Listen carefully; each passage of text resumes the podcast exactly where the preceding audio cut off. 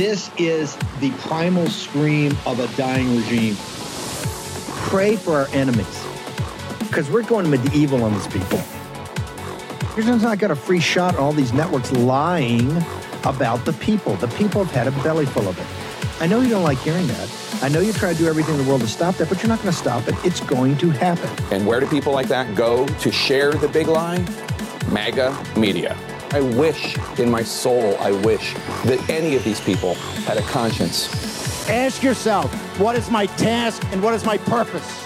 If that answer is to save my country, this country will be saved. War Room. Here's your host, Stephen K. Bannon. Okay, it's Saturday, February 25th, 25 February in the year of our Lord 2023. Uh, here we're doing the Tale of Three Cities. We're going to do all the analysis of what's going on in the country, in the world, on the uh, first day of the second year of the beginning of the Third World War. I wanted to start with the evening host of one of the most popular shows around, Grant Stinchfield.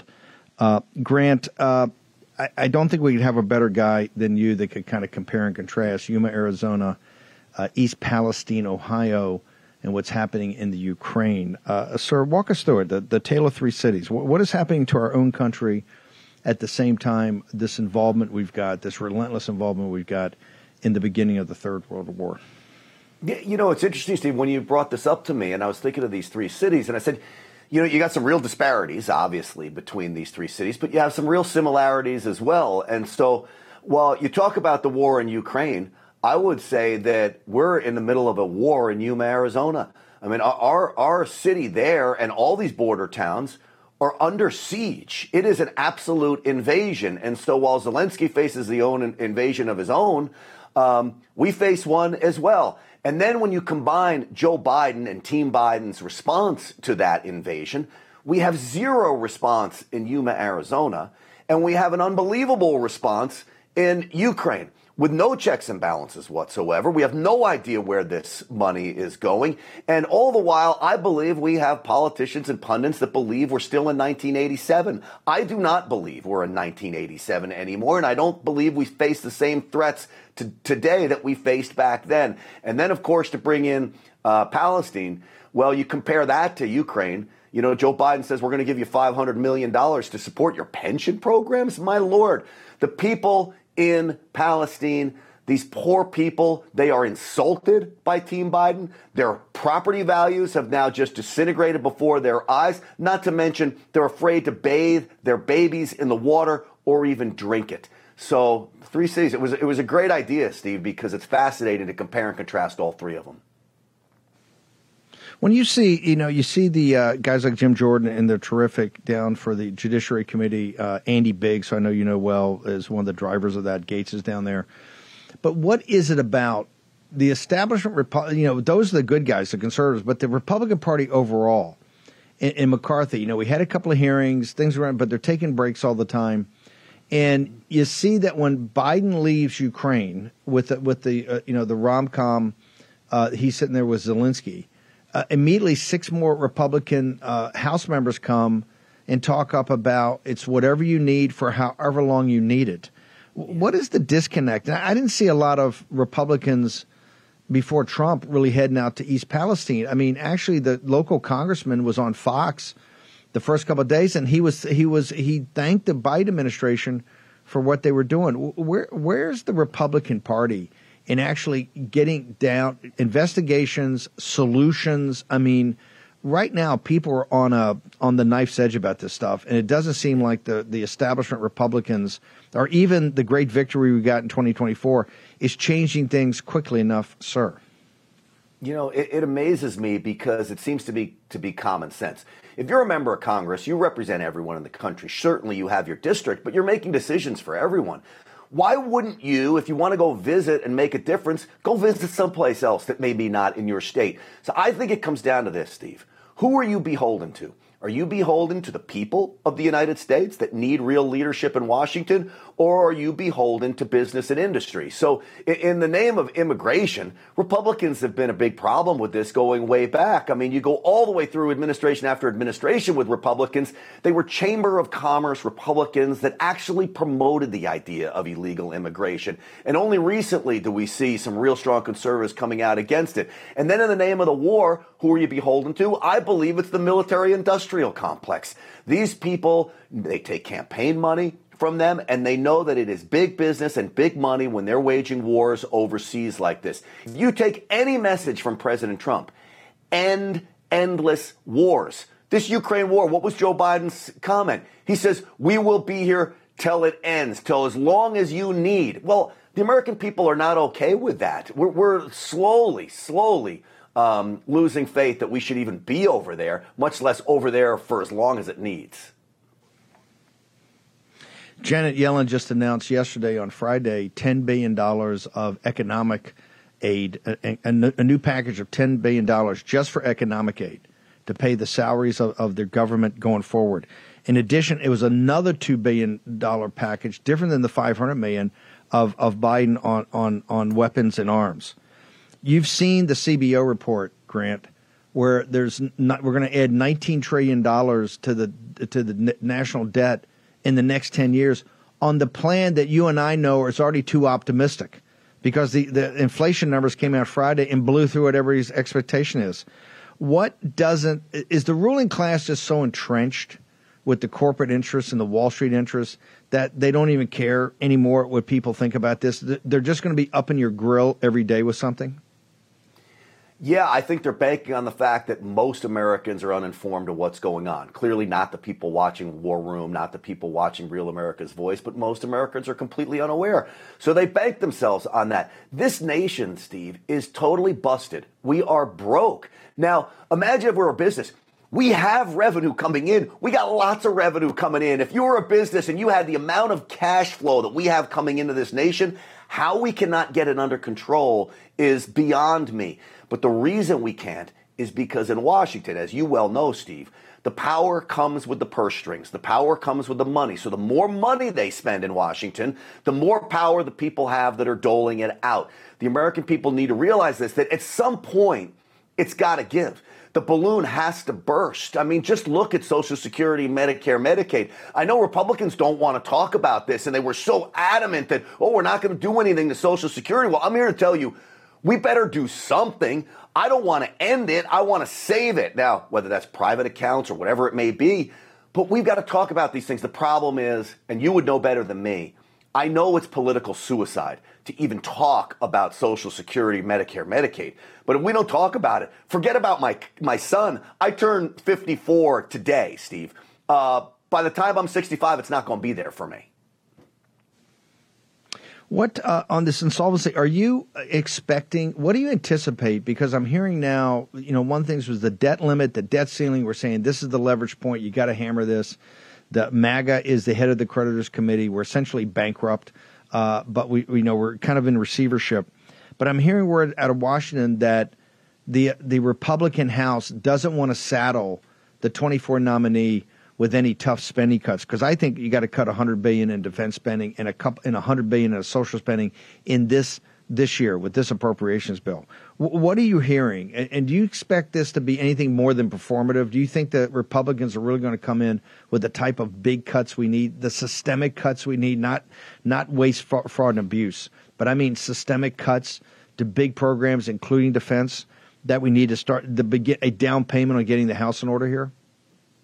You know, uh, you know, you say not waste, fraud, and abuse, but the, the Department of Defense is probably the biggest agency when it comes to waste, fraud, and abuse. And I think you could cut literally billions of dollars out of that budget if we got to the bottom of that. And needless spending. I'd like to get back to, to, to the point where we're coming up with a budget every year, not depending on what we spent last year, but what we need this year. And, and, and I want to have it proven to me every year by those agency and department heads what they need and prove it to me, not just a standard 5, 10% increase in, in your budget.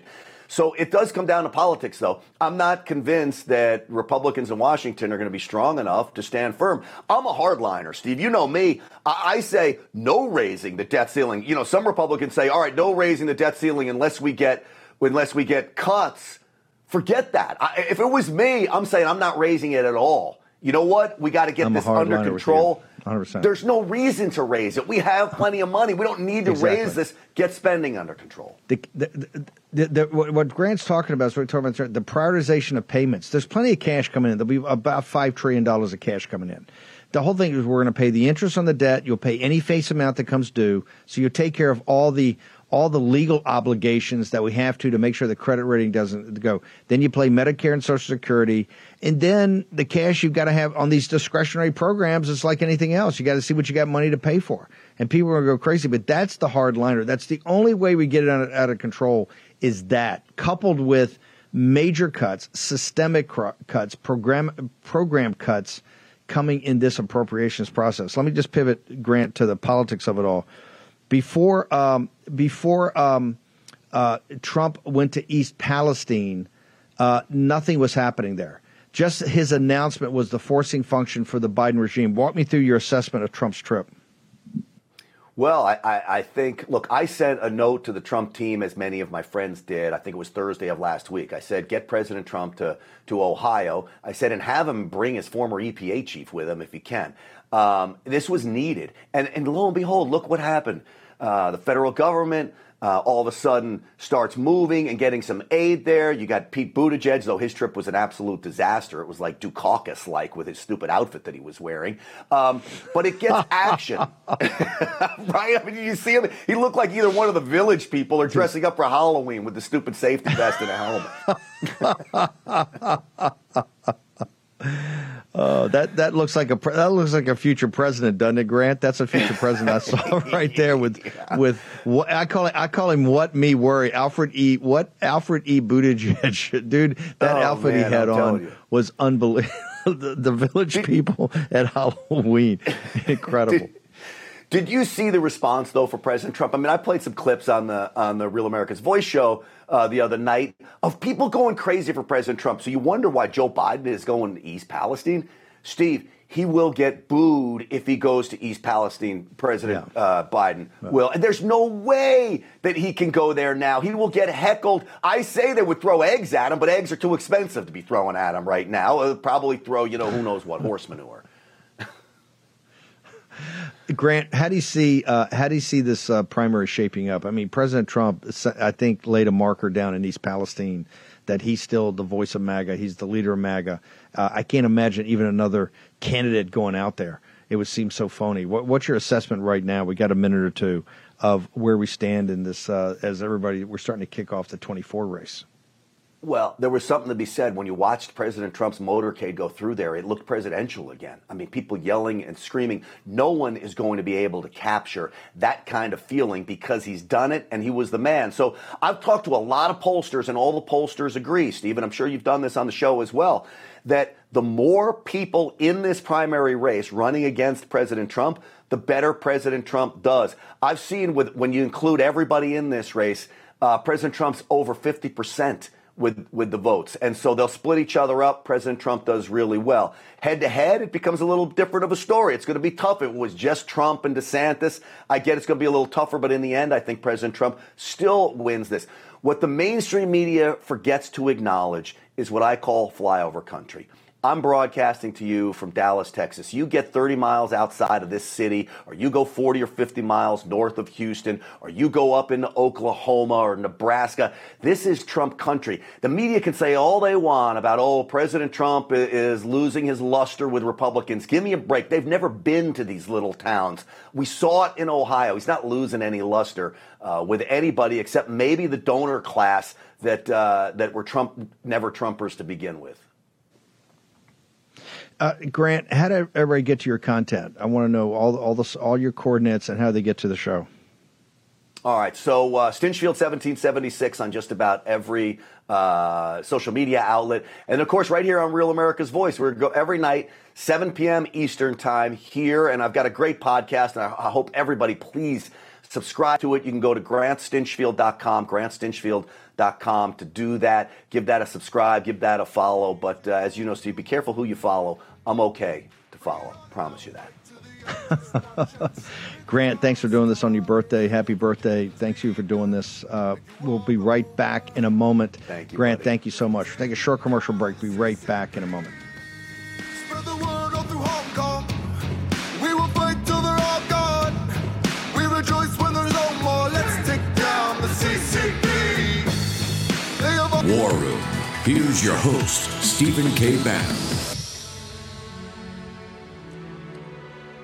Okay, welcome back. Uh, MyPillow.com promo code War Room. You get the MyPillow 2.0. This is an upgrade from the original. Buy one, get one free. You want to sleep the sleep of the just, you got to do it on the products of MyPillow. This is what everybody in the War Room does. One of the reasons we're bright eyed and bushy tailed and ready to hit it seven days a week and putting the show together, or four hours a day and two hours on Saturday.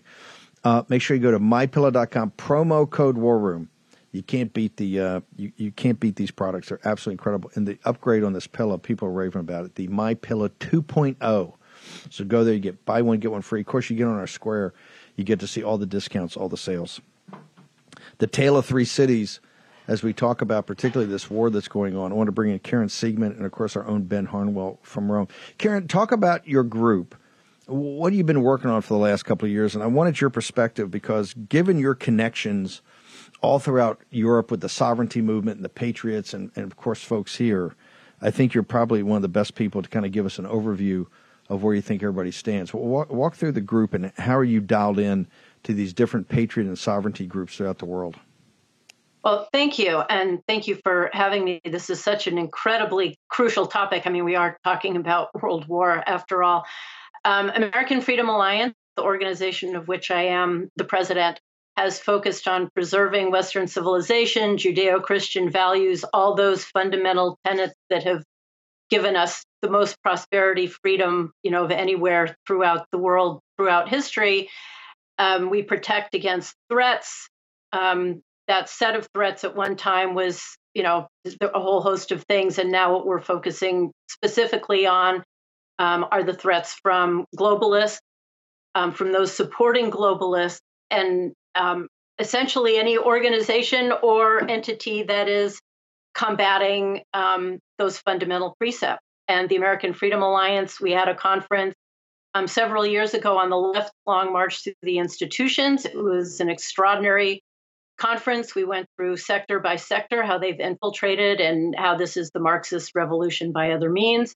And now we're sort of reframing it. Yes, it's of course the leftist revolution, but it's globalist revolution on on the back of all of this. So we hold conferences to that end. Uh, you mentioned um, I was just in Europe. I communicate a lot with um, other other freedom fighters, and what I found in my travels was speaking with sovereigntists elsewhere. The um, the threats are exactly the same. The the dangers that they're feeling and fighting against are exactly the same.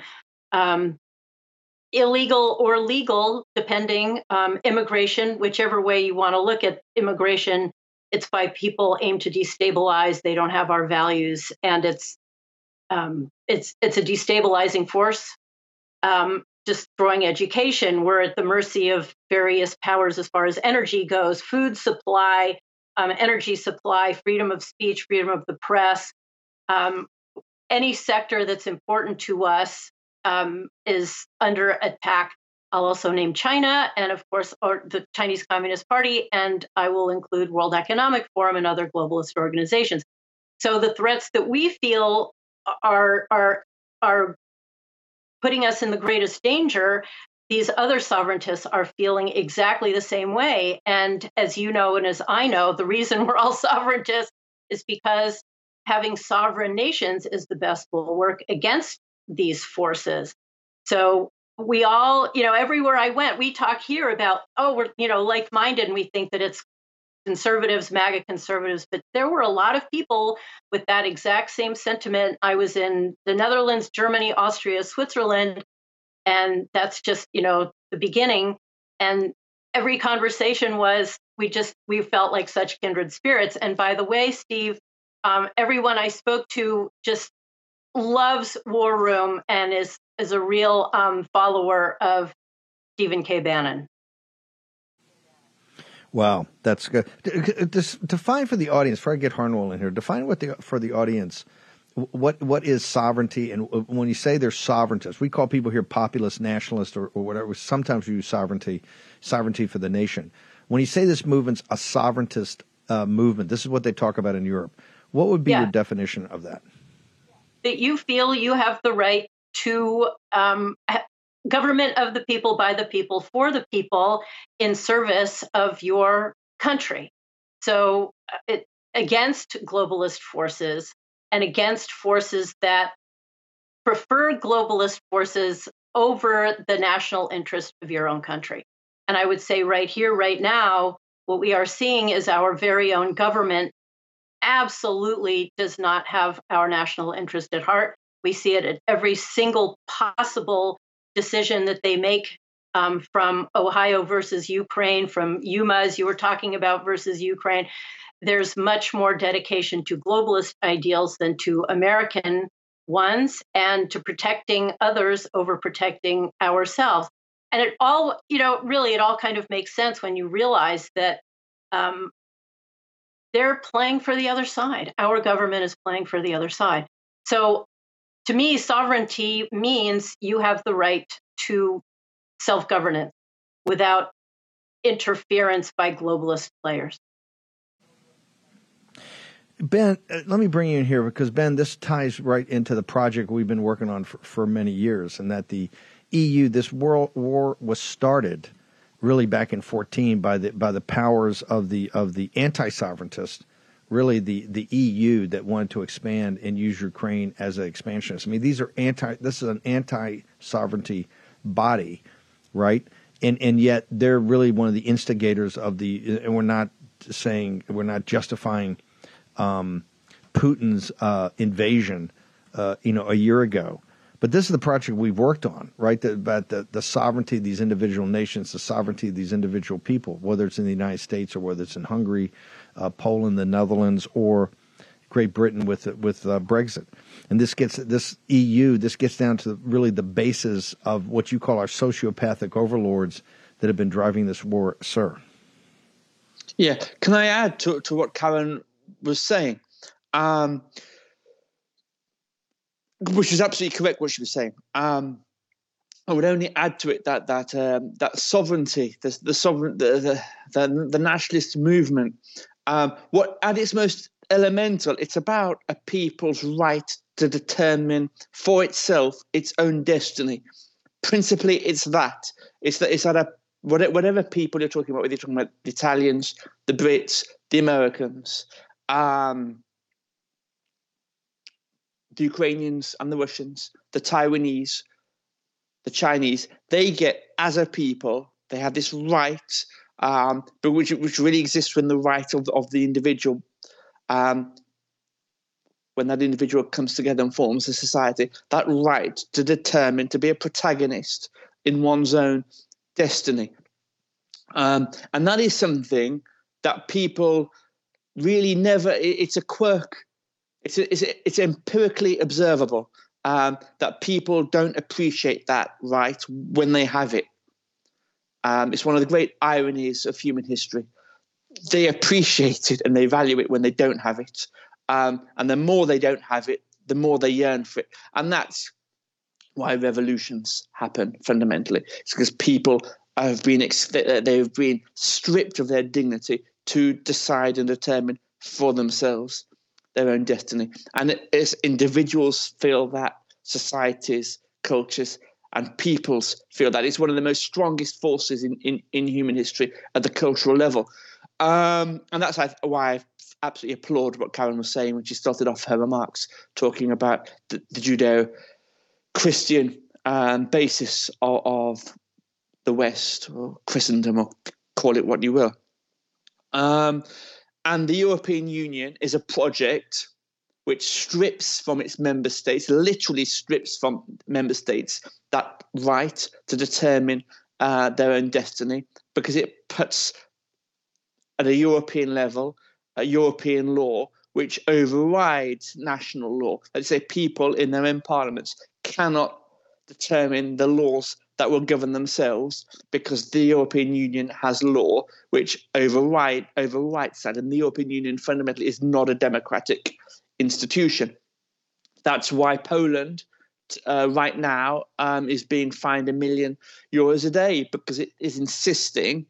And I have to say, I have to say, incorrectly, um, but I, I absolutely applaud it. What they do it, it, it's um, it's it's doomed to fail because this is what this is exactly the project that they signed up for when they signed the the European treaties, right? Um, they say member states literally sign away their sovereignty to join and be a member of the European Union, um, but Poland is being fined a, a, million euros a day because it insists that it law, its law is sovereign over Europe, European law.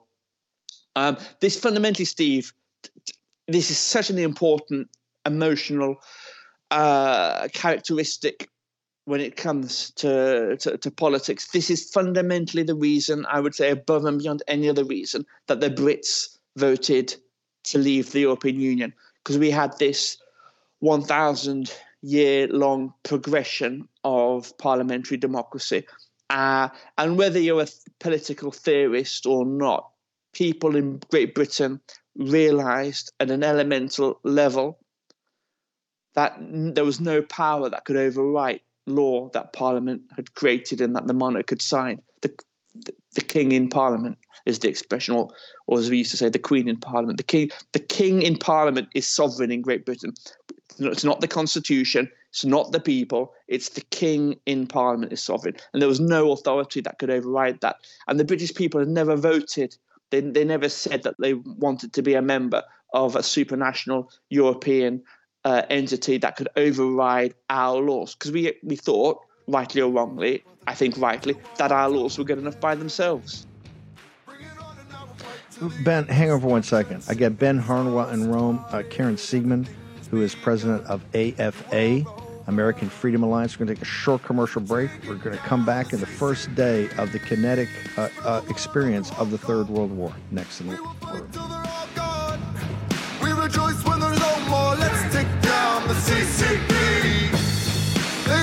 War Room. Here's your host, Stephen K. Bann.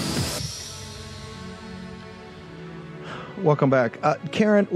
What, is your is your uh, trips around Europe? What is from the sovereigntist movement? Because we're starting to see the polling show that forty or forty five percent of the European people are saying, "Hey, I, I don't know about continuing on this Ukraine situation, particularly if we have to start really paying for it, not just with energy uh, dislocations, but also with uh, higher taxes or loss of services." etc.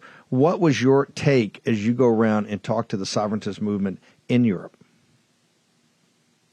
Obviously, they feel anybody in Europe feels this much more acutely than we do. It's not really theoretical so much. They are it's in their backyard and they are part of NATO and and there's a whole lot of consequences of that.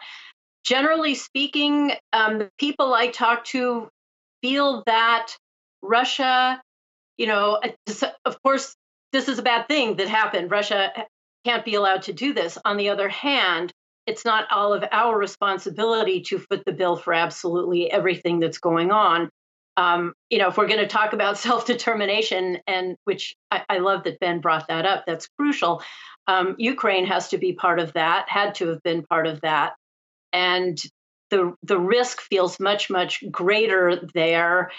Um, but but honestly, everyone still looks to the United States to be footing the bill.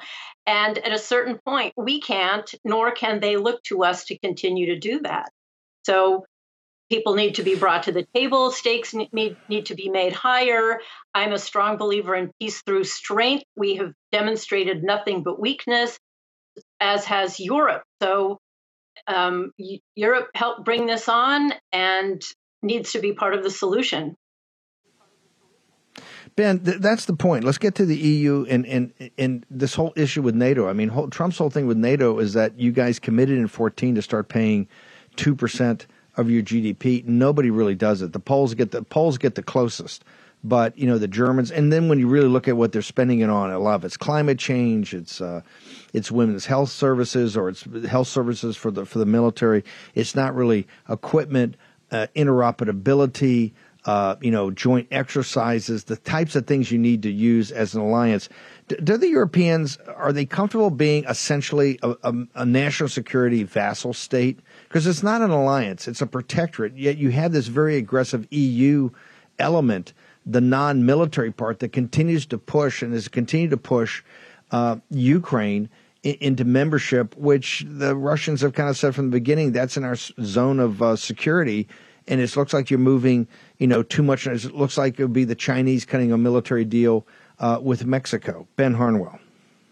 Yes, Steve. To answer your question, uh, we in Europe are more than happy with being a protectorate of the United States, um, and you're very generous consistently um, with allowing us to indulge in vast so- social welfare programs in our budget um, and and underfunding on our own defence because we know that the United States uh, will be there. And, and you know, and the reason we think that is because you guys constantly tell it to us. With apart from that small blip uh, that was the, the Trump administration.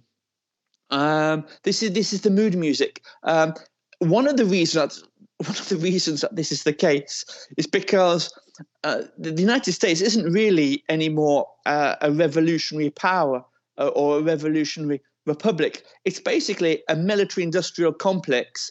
Uh, that is what it is primarily, with 3 million, uh, uh, 300 million Americans as a tax paying base to keep that operation going. So you have, on the one hand, this imperial militaristic power that wants to spend money to increase what it calls its own influence around the world. And we have in, in Europe uh, a vassal mentality, and we're only too happy for Americans to pay for us. So it's a perfect relationship. Uh, what does this mean as far as you know the CNBC? Because one of the things you talk about the sociopathic overlords, you, you've you've mentioned that they really want to feast on not that not just the destruction part, but more importantly the rebuilding part. Walk, walk me through that. Yeah, um, this is something I have con- concentrated my my beady-eyed cynicism on, Steve, uh, right from the beginning. having said, having said that this war was only a pretext. Um, first was the necessary leveling of Ukraine, but you can. There's only so much money you can spend to destroy a country. The real grift starts on the rebuilding. And you pushed out on your uh, on your on your on at Steve Bannon on your on your GETTR feed, your superb GETTR feed, uh, this story from uh, CNBC, which is basically talking about uh, the rebuilding of the reconstruction of Ukraine. And I have two excerpts which I'm going to read. Um, and my um, my beady eyes were flickering like a snake uh, when I read this. Because here it goes. Here's the first excerpt. A recent estimate from the Kiev School of Economics put the total damage to Ukrainian infrastructure at $138 billion, while Zelensky has estimated that rebuilding the country could end up costing more than one trillion. Um, now I like that. You know, the, you've got to you've got to applaud a guy with chutzpah, right? Because his own his own school of economics that's comes up with a figure that's of 138 billion. That's a Zelensky. that's a Zelensky that, that, markup. That, that, that, that, that is the ten percent ski magic, Steve. That that is the ten percent ski magic because he takes the input of 138 billion and he mag- he magnifies it by six or six or seven times. Why? Because all of this money that the that the, global taxpayers were primarily Americans, and I, I, take my hat off to you because you guys are so generous uh, in the rest of the world, very generous in the rest of the world with your with your tax dollars, right? All of this money, as, as the war room has said, the war room has said for over a year now, all of this money on reinvesting this country is going to be spent via the presidential office, um, which basically means President Tempesensky himself and all of his oligarch friends are going to be creaming off all of 10%, if not more, of all the money that you guys are pouring into to the rebuilding of your country, uh, of, of Ukraine, um, to the neglect of your own country. Here's another excerpt um, Now, I will close this point with that um, with this quote. Let me just pull it up here. Deputy Prime Minister Yulia Svyrydenko told Politico during an interview that the reconstruction should start this year, despite there being no immediate end to the conflict in sight. It's going to be the biggest reconstruction since World War II, she said. We need to start now. So here are the Ukrainians, and they've been given the green light for this by by by the, the, the, the Biden regime. They now want to start rebuilding a country that is still in the midst of a war, that's still going to be pummeled until they get to the negotiating table. And why will they do this? Because this is because you you guys are paying for it, and the and the Ukrainian oligarchs are going to be creaming off their percentage, even if what they're rebuilding is going to be reduced to rubble. It's ridiculous. But the Biden regime a, it, enables this. Yeah. Before we go back to Karen, you've seen this, and I'm going to drill back more on this in the second hour. Uh, the hesitancy, the split in, in Italy between Berlusconi and Salvini and even Meloni, and yet she goes to Ukraine, but she demands a photo op where she's the only head of state that's sitting there giving him stink eye across the table. It, are, are Europeans, and particularly the sovereigntists, because she's supposed to be from the far right in the sovereignty movement, are, are they starting to see that this is untenable? And you, you don't need to be an ally of Russia. You don't need to love the KGB. You don't need to love Putin. But this entire model right now is not sustainable. Eventually, the Americans are going to stop paying for this, and I believe they're going to stop paying for it immediately. And that's going to be left to the uh, nations of, of Europe. Or people is that starting to get down to the to the at least the local politician level? It it is starting to enter the, the debate, at least in Italy. And the principal reason for this is that Silvio Berlusconi, uh, who's in the uh, he's, he's the third he leads the third party, the smallest party now in the coalition government. This guy was three times prime minister himself over the last 20 or so years. He, um, whilst he was prime minister, was a strong ally of President Putin and Russia and always maintained a strong personal relationship. So he is the only politician of prime ministerial rank in the European Union today who is saying explicitly and openly and unambiguously, unambiguously that Italy should not be supporting Zelensky because Zelensky started this war through his constant bomb- bombing of the ethnic Russians in the Donbass uh, from 2014 onwards. He's the only person saying this. Now, I've done the research on this the New York Times was writing about Ukraine. This is pre-Zelensky, but about the the the, um, the, the, the Ukraine's bombardment of the Donbass in as early as 2014 and 2015. This has all been memory hold, all of it, right? All of the trigger points, all of the constant um, poking the bear has all been memory hold the only person who is talking about this and not backing down, he's digging in. In fact, he he, he this is pure Trump. He, he when he's attacked, he's doubling down. The only person who's doing this is Silvio Berlusconi, because um, he's what 86. He doesn't care now. Um, he doesn't. I, I don't think he has ambitions to be prime minister again. Um, so you know, he's a, he's a billionaire. Uh, he can say what he thinks, um, and he is doing, and that is moving the needle in Italy. Why? Because Giorgia Meloni is is prime minister today. Um, she's on about thirty percent in in the polls. Huge sway of public opinion, positive opinion behind her. But the people who voted for this coalition are by and large the people who are least happy because they're they're, they're sovereigntists. They're least happy to see this country's material condition uh, hit the sort of um, hit the skids because we're supporting a country around which is not a military ally, as you correctly say, um, around which our actual ally, Italy's actual ally, ally, would more likely, more authentically be considered to be Russia rather than Ukraine. Um, so this is the influence of one person Berlusconi, who is moving the needle, but he's coming under Wow. a lot of attack in the Italian press for this. Just hang on, Ben. You're going to hang with me through the uh, end of the hour. Karen, I know you got to bounce. Uh, AFA, I think you're going to have a spring conference. Can you give our audience where they go to find out more about it, where they find out about your conference, and about all the great work you're doing? We are. Thank you. Um, tremendous conference entitled, in fact, World War III, the early years, and here we are. Um, we're going to be covering the globalists, of course, um, Chinese Communist Party, of course, the infiltration of the United States by both of those entities. Um, and you can find more information at AmericanFreedomAlliance.org. We're on GETTR, American Freedom Alliance. Um, find us there. Um, you can find our videos on YouTube at American Freedom Alliance, and more recently on um, on Rumble, of course, where where they're not booting us off for speaking the truth. And as far as what's going on in Ukraine, I just want to say one of the fault lines, of course, is globalist versus nationalist, but the other fault line is um, is of course um, the ne- no no more endless wars and those who are absolutely all in for endless wars, and that's. Right. Perfect.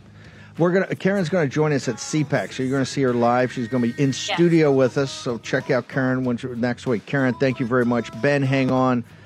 Frank Gaffney joins us next. They have all life for two GETTR has arrived. The new social media taking on big tech, protecting free speech, and canceling cancel culture. Join the marketplace of ideas. The platform for independent thought has arrived. Superior technology. No more selling your personal data. No more censorship. No more cancel culture. Enough. GETTR has arrived. It's time to say what you want the way you want. Download now. Okay, welcome back. Uh, we're going to be at CPAC. Go to cpac.org slash worm. It's still not too late to get your tickets, 47 bucks off. We want everybody there. It's going to be incredible. Karen's going to join us. Of course, Frank Gaffney is going to be the centerpiece of so much we're doing, the Committee on the Present Danger. Frank, uh, give me your, you've been at this a long time. We call this the, the World War III, the early years of the kinetic part of it. Walk us and pull the camera back and, and walk us through right now, geopolitically, where the United States of America is, sir. Well, let me just set the stage. Uh, you know, we've been talking a lot about endless wars. Uh, we've had a succession of them. I would argue going back to, well, Korea, perhaps uh, certainly Vietnam, and then uh, more recently Iraq and Afghanistan. These have been wars that we've fought, Steve, as you know, against non peer adversaries who did not have the capability to defeat us decisively on the battlefield, and we did not have the will to defeat them decisively. And they just dragged on in various ways to varying degrees at terrible expense to lives of our personnel and national treasure. What we're in now, and it is the opening stages, I believe, of World War III, is a totally different deal. And whether it is a an adversary that is a peer in a number of respects, actually probably more capable than we with respect to nuclear weapons, namely Russia, which is now embroiled in a hot war that it started, I believe, in Ukraine, and uh, has every sign of continuing for the next few years if it can. And then there's, of course, the looming war, second front, if you will, with China. Certainly a peer adversary, one that arguably is superior in a number of important respects, both nuclear and in terms of hypersonic missiles, in terms of uh, ships, combat vessels now uh, at sea, and more coming, um, aircraft, and, and a host of uh, exotic technologies. These are nations that I believe are intent on destroying our country. And that's a very different thing.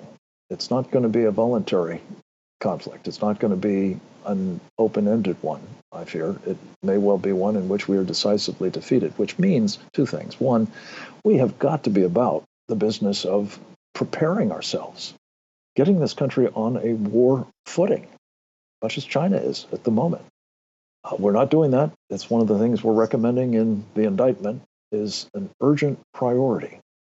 The other thing is, um, I think that we've got to be clear that we must do everything possible to deter that second front from opening up. If we continue doing what we're doing now, I think it almost certainly invites Chinese aggression. And uh, not just against Taiwan, by the way. I think it will be against, um, well, other allies of ours in the region and probably against our assets and personnel and maybe even our territory there and perhaps closer to home.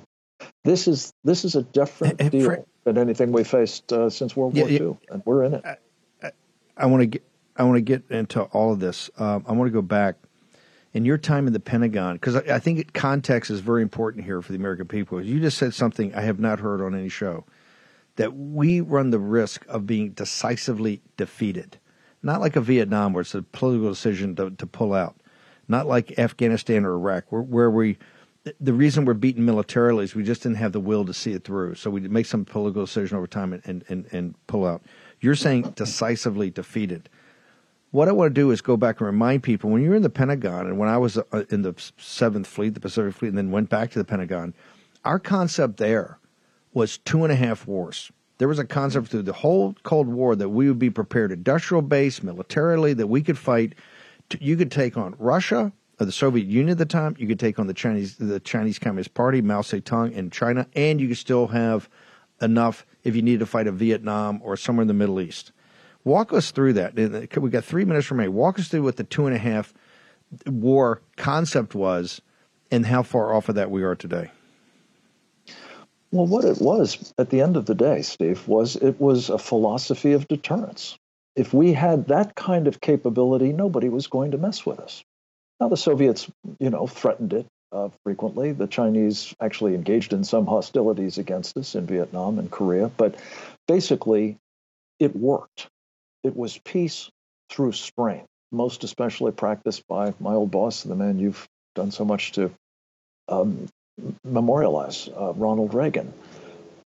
But we've long since abandoned that posture.